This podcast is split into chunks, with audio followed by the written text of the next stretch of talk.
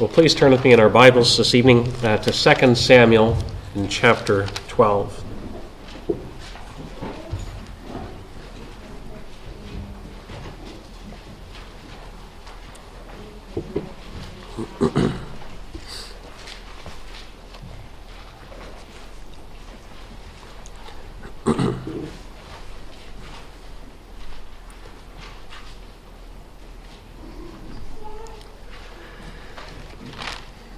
Second Samuel chapter 12, and you'll find this on page 263 in the church Bibles.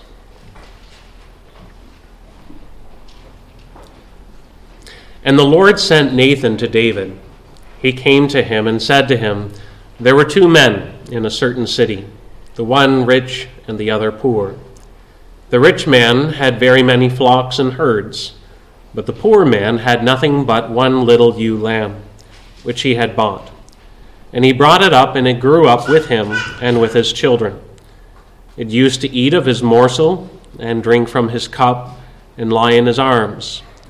And it was like a daughter to him. Now there came a traveler to the rich man, and he was unwilling to take one of his own flock or herd to prepare for the guest who had come to him. But he took the poor man's lamb and prepared it for the man who had come to him. Then David's anger was greatly kindled against the man. And he said to Nathan, As the Lord lives, the man who has done this deserves to die.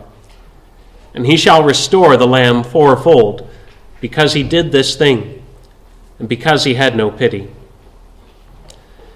Nathan said to David, You are the man. Thus says the Lord, the God of Israel. I anointed you king over Israel, and I delivered you out of the hand of Saul. And I gave you your master's house and your master's wives into your arms, and gave you the house of Israel and of Judah. If this were too little, I would add to you as much more. Why have you despised the word of the Lord, to do what is evil in his sight? You have struck down Uriah the Hittite with the sword, and have taken his wife to be your wife, and have killed him with the sword of the Ammonites.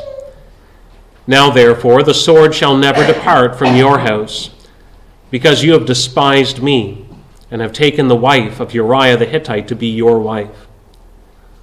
Thus says the Lord Behold, I will raise up evil against you out of your own house and I will take your wives before your eyes and give them to your neighbor, and he shall lie with your wives in the sight of this sun. For you did it secretly, but I will do this thing before all Israel and before the sun. David said to Nathan, I have sinned against the Lord. And Nathan said to David, The Lord also has put away your sin. You shall not die. Nevertheless, because by this deed you have utterly scorned the Lord, the child who is born to you shall die. Then Nathan went to his house. The Lord afflicted the child that Uriah's wife bore to David, and he became sick. David therefore sought God on behalf of the child. And David fasted and went in and lay all night on the ground. And the elders of his house stood beside him to raise him from the ground, but he would not, nor did he eat food with them. On the seventh day the child died. And the servants of David were afraid to tell him that the child was dead. For they said, Behold, while the child was yet alive, we spoke to him, and he did not listen to us. How then can we say to him, The child is dead? He may do himself some harm. But when David saw that his servants were whispering together, David understood that the child was dead. And David said to his servants, Is the child dead? They said, He is dead. Then David arose from the earth and washed and anointed himself and changed his clothes. And he went into the house of the Lord and worshipped. He then went to his own house. And when he asked, they set food before him, and he ate. Then his servants said to him, What is this thing that you have done? You have fasted and wept for the child while he was alive.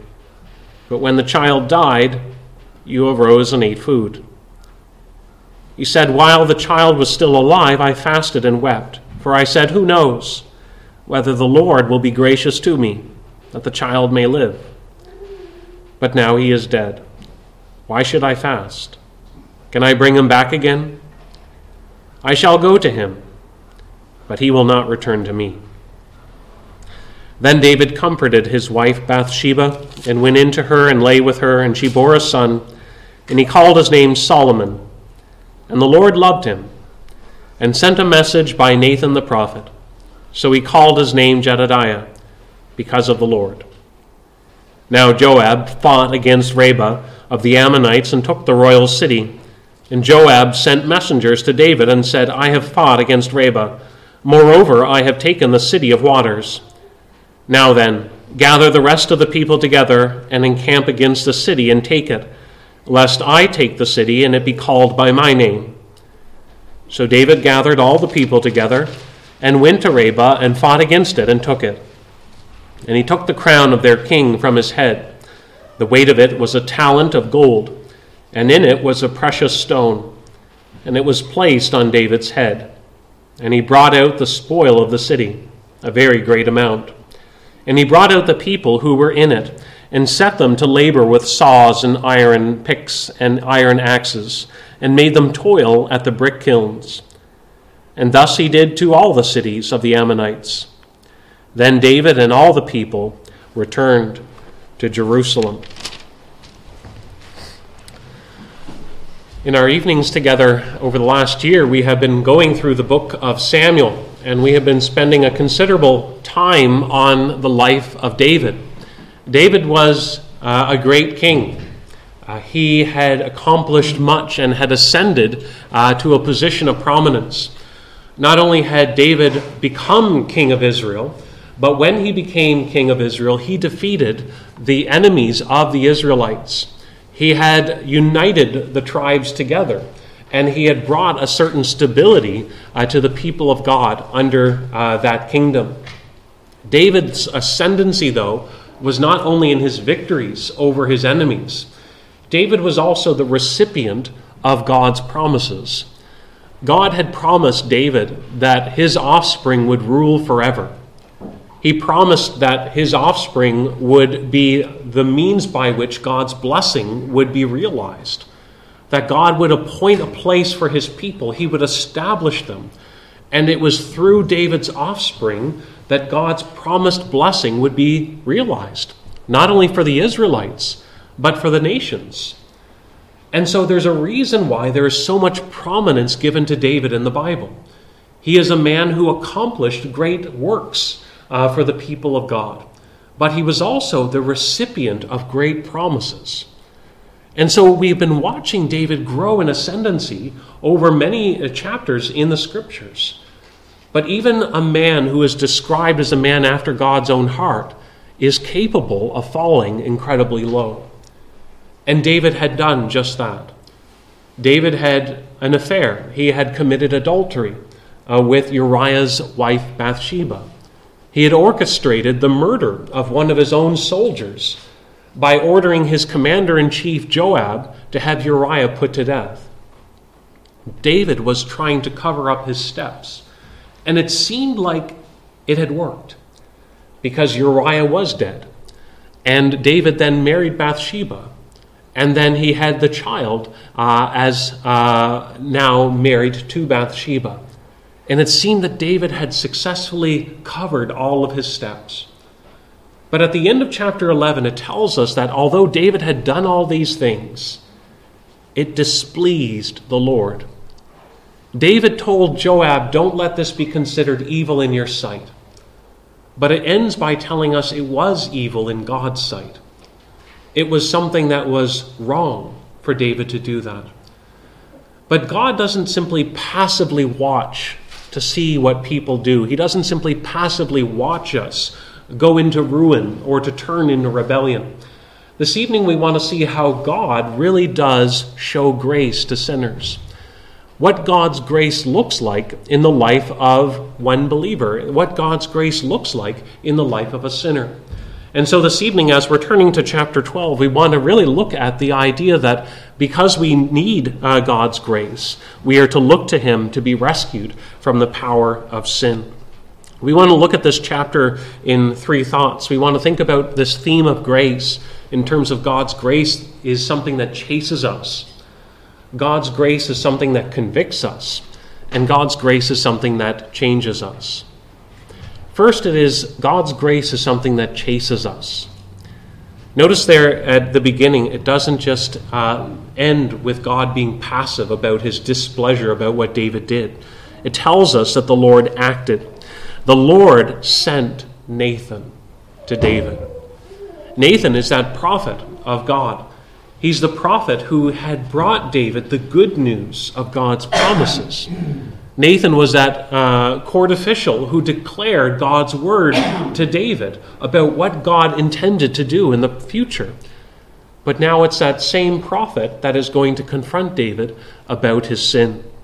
And as David, uh, as Nathan makes his way there, uh, he comes to David and he tells him a certain scenario.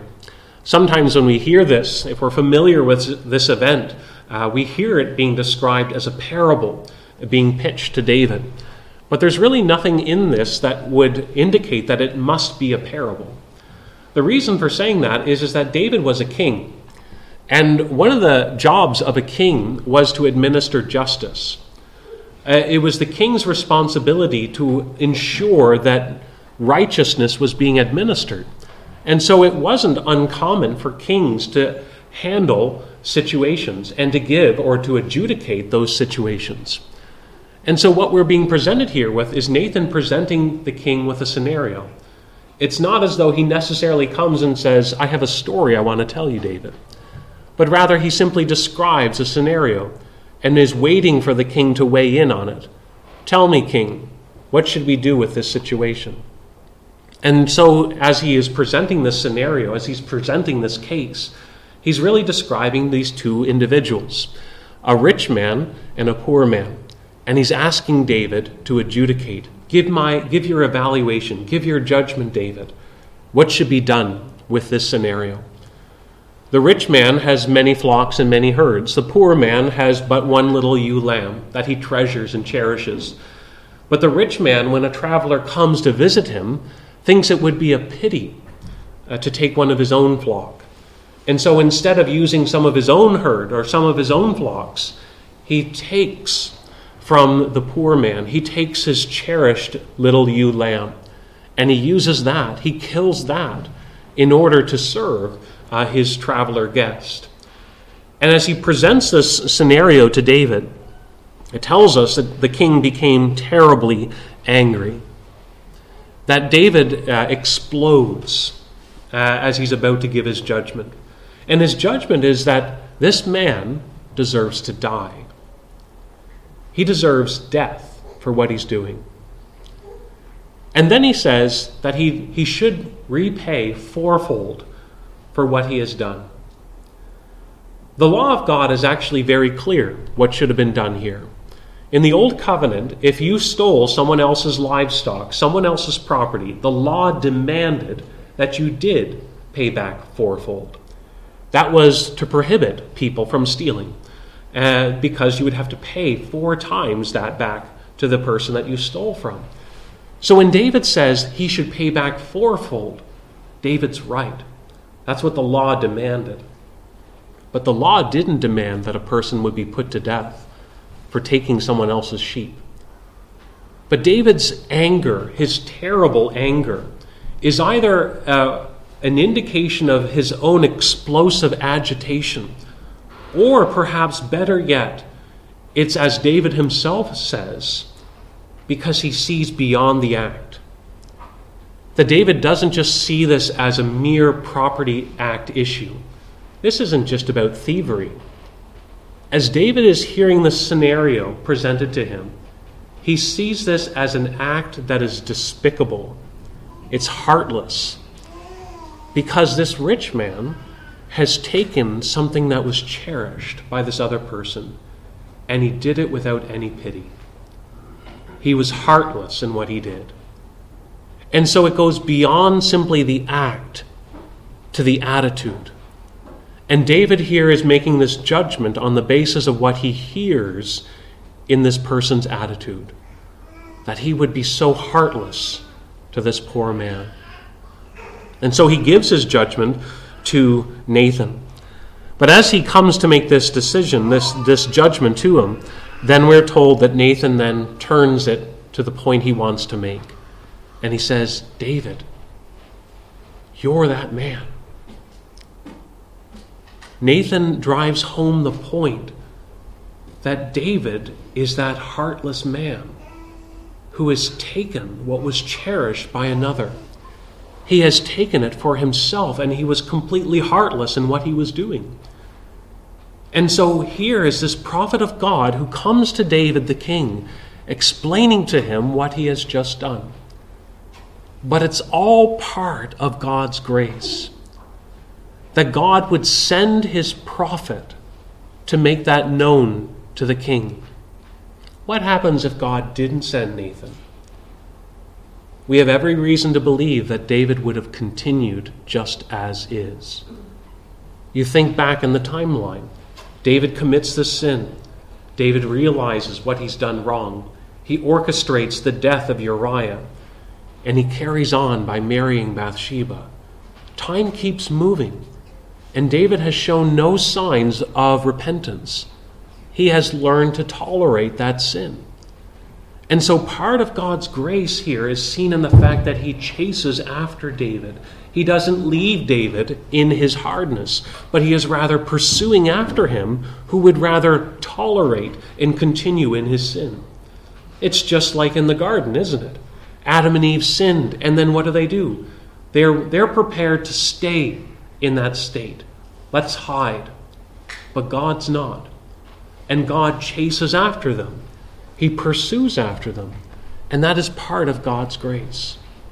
So we see God's grace here in the fact that he sends a messenger to David. He sends his prophet to make known the truth. But we also see the grace of God here in the way that the messenger gets his message across to David. Why does Nathan come to him with this case scenario? Why does he pitch to him this situation and ask for David's judgment? We might be disappointed and think, I wish that he came a blazing at David. Nathan could have just hammered him. He could have said, You're a womanizer. You're a murderer. Why didn't he do it that way? It's because Nathan knows something of the human nature. He knows that every one of us, when we are exposed, when we are accused, when we are attacked, we become defensive. We put up roadblocks we put up our guard. Well, what Nathan does here is nothing short of the ingenuity of God's grace, as one person has said. That what Nathan is doing is he's actually getting around David's defense mechanisms. He's actually going around David's defense wall here. And David's guard is let down just enough so that he can get through to him the problem that has just occurred. It is, it is a wonderful display of what Nathan is doing to show uh, the, the scheming of God's grace uh, in order to, uh, to, to show the floodlight of our own darkness. And so we see here something of uh, God's grace towards David. The Lord sends him to confront David, but also the means by which is one that causes David to consider it without being defensive. God works through his servants then to awaken them to the reality of sin. And that's how God works in our lives. He can, he can confront us with the truth even through the, the testimony of others. And you young people, you have to remember that. Sometimes when your mom or your dad confront you about something, they might say something to you, and it might sting. You might not like to hear it. But it might be the means by which God is convicting you about something. It's the way that God works in our lives. And it's the same with every one of us, as we were looking there in Psalm, uh, uh, in the Psalms. If a, a friend's rebuke, a righteous man's rebuke, is like a balm to me, it'll bring healing. And so I won't despise it, because it will restore me, it'll correct me. And so here we see that uh, in the life of David. So there's the grace that chases. God sends his prophet. He sends his prophet to get around David's defense mechanisms and to cause him to look at his own self apart from uh, being defensive. But we also see grace that brings that conviction. It tells us in verse 7 that Nathan said to David, You are the man. And then it goes on to say, Thus says the Lord, the God of Israel, I anointed you king over Israel, and I delivered you out of the hand of Saul. I gave you your master's house and your master's wives into your arms, and gave you the house of Israel and Judah. The Lord here is confronting David about all that God has done for him and how David has responded. Now you'll notice there in verse 8, it says that God uh, says, I gave your master's wives into your arms. And we might wonder, what is that actually is saying? But that is most likely to be understood as a way of indicating that full control of Saul's reign has been given over to David.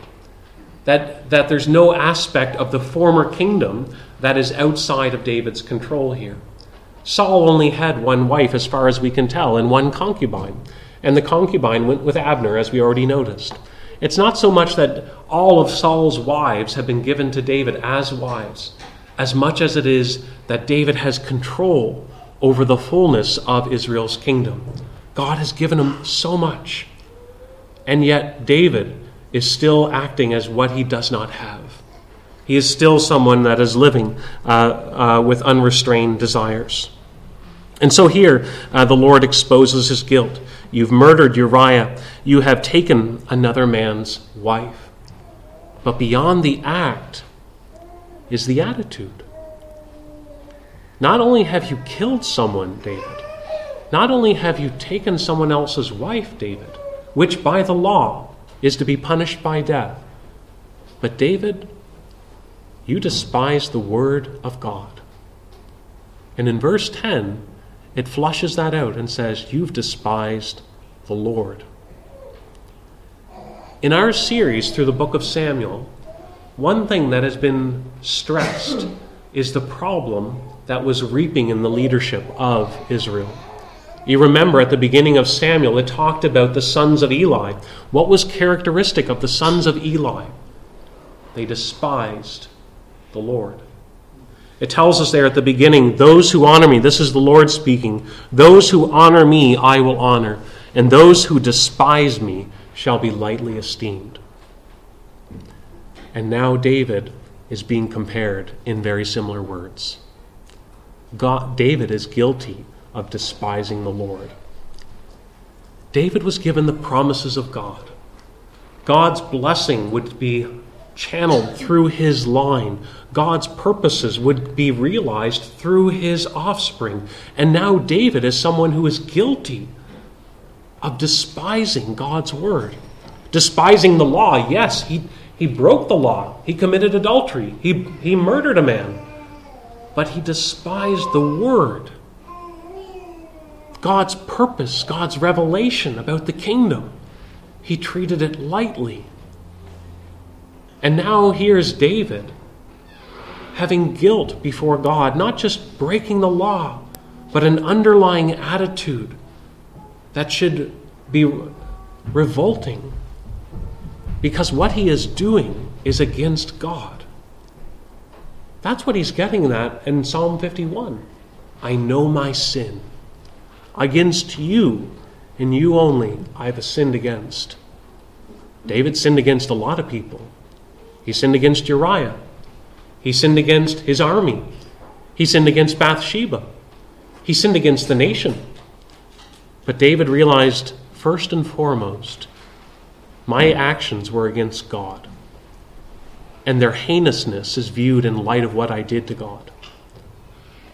And that's what he says I know my sin.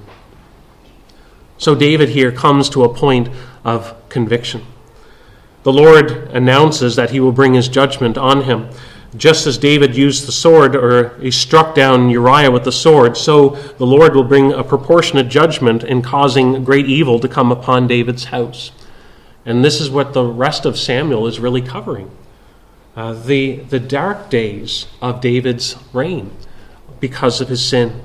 And in taking another man's wife, uh, David's wives will be taken from him. When David heard these words, he confessed, I have sinned against the Lord. So God's grace was not only seen in confronting David about his sin, but even in the change that came upon David. Again, step back and think about that. David committed adultery. He denied any wrongdoing. He orchestrated a man's death. He denied any wrongdoing. Many months passed, perhaps even a year. David is willing to tolerate his sin. David has accepted his actions. And it's only now that he is convicted and says, I have sinned. That's a work of grace. That's a work of grace when a person looks at their actions and no longer defends themselves, but is broken or is shattered by what they have done. David, here in just a few words, expresses his own repentance. It's not the number of words that he uses, but rather it's that brokenness that recognizes wrongdoing and looks to God in response. Genuine repentance, then, is not evaluated by the extent of our confession, but uh, by humbling ourselves before God. Like the tax collector who said, Lord, be merciful to me, a sinner. Very succinct, very simple, but also very sincere. David's sin is the focus of this chapter. And yet, the scripture tells us, tells us that all of us have sinned. We have all fallen short of the glory of God. But it's God's grace that not only confronts us about our sin, but that convicts us about our sin, that troubles us, that breaks us, and cause, causes us to cry out to God, saying, It's true, that I need your mercy. That's what David does here. It is a work of God's grace that brings that change in his life. And we see that grace towards David because it goes on to say, although the law said that the, the penalty of adultery was death, in verse 13, Nathan declares, uh, uh, Nathan said to David, The Lord has also put away your sin. You shall not die. You could also translate that, The Lord Himself has put away your sin. You shall not die. David's sins have been pardoned because the Lord Himself will put it away. That's what the sacrificial system was teaching this idea that the Lord will put away sin. And in the fullness of time, we see how that happened. Because it tells us at the end of the ages, Christ came into this world to put away sin by the sacrifice of Himself.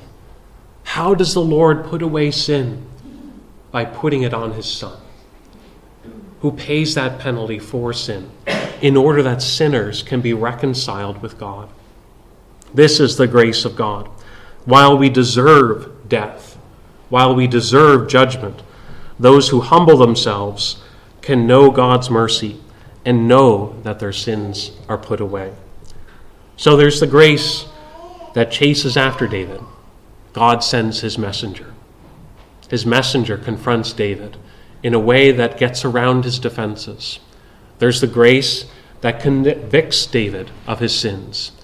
He shows him his sin, but also that change inwardly in David and the communication of God's grace toward a repentant man. But then there's also the grace that brings about change in David. It tells us in verse 14 and following that despite uh, the Lord's pardon of David, there are still consequences for his actions he is told that the child uh, from his adultery uh, will die. Sometimes we might think that forgiveness means removal of all consequences. But we see in Scripture that that's not the case. That forgiveness or pardon from sin is dealing with eternal realities. But there can still be temporal realities, temporal consequences that we live with in this life as a result of our choices. And we see that happening here in David. His choices have real consequences. Even while he is pardoned before God's throne of judgment, He lives with the repercussions in this life for what he has done. And so we are told that this child uh, will die um, as a result of his sin. Uh, but David, notice David, even though the severity of God's judgment, it does not deter David from turning to God. Rather, it is the grace of God that put away his sin that causes him to look to God for mercy. And you begin to see something of a change in David here. Because David, who for a while now has been concentrated only on himself, on living for himself and his own desires, now is consumed with others. David denies himself the comfort of food because he is interceding at the throne of God for this child, that the Lord would spare him. We see him concerned uh, about the deliverance of this, this uh, child. And when we're told that the child ultimately died, uh, the servants were afraid to tell David out of fear of what he might do. But David recognized what was happening, and he asked them, Is the child dead? And they confessed it was true. David then arose and washed himself, anointed, changed his clothes, and went and worshipped. His response was not bitterness, it was devotion. In spite of what has been lost, he still puts himself at the mercy of God. He still is committing himself to the Lord. So we see this change in David in the sense that he is interceding for others. He is there's a beginning of a restoration in David that he's not simply consumed with self, but is uh, uh, pleading uh, for this child, even though the child ultimately dies. We see this change in David as well, uh, even in his contemplation of perspectives. Uh, in verse 20, after he goes to the house of the Lord and the people, the servants question him about his actions, which really seem to be inverted. You're grieving when he was alive, and you're carrying on with life now that he's dead. But David explains why. He fasted for a reason. It was a reason that God would answer and deliver this child. But there's no point fasting now that his child has died. But David goes on to explain he can't come back to me, but I will go to him. David is saying more there than simply that he will go to the afterlife. David is saying that he believes that he will be reunited with that child in the afterlife. And so David has a perspective here that is future oriented.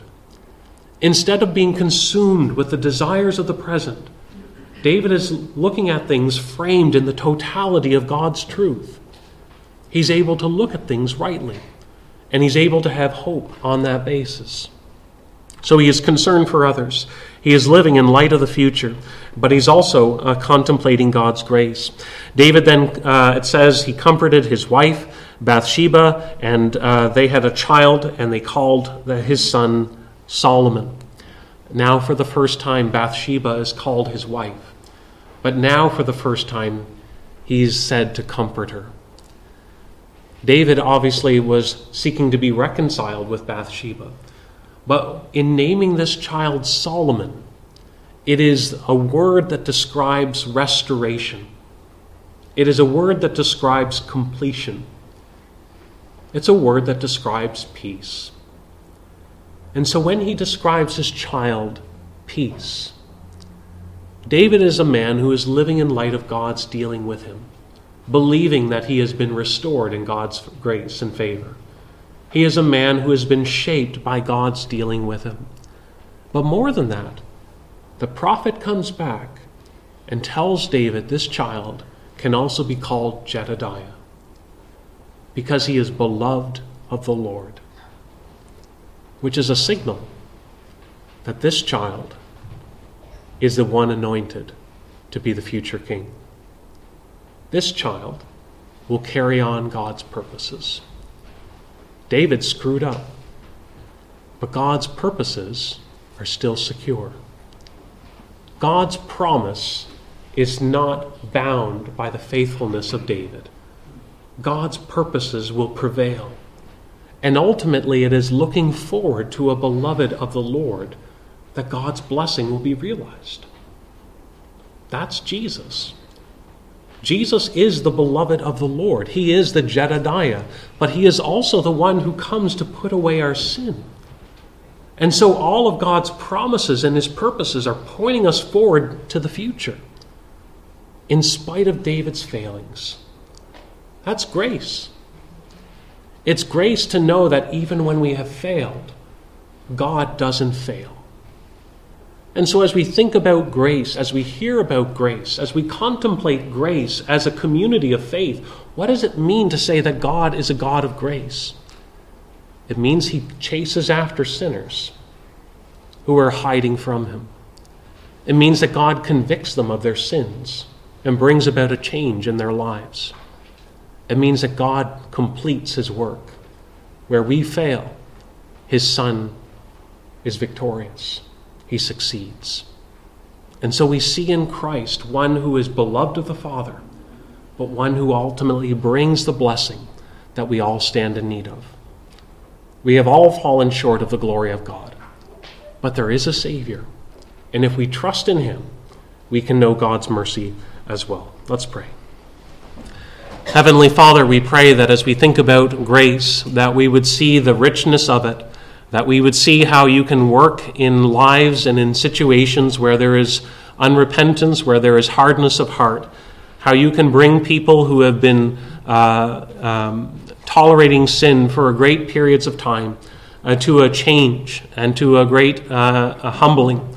And we pray, Lord, that we would be thankful for the work of your Spirit who causes us to look to the beloved of the Lord and is able to reconcile us to our God and Father. Lord, we pray that you would help us uh, to live by your grace and to see that in Christ there is mercy for sinners. So go before us, we pray, in Jesus' name.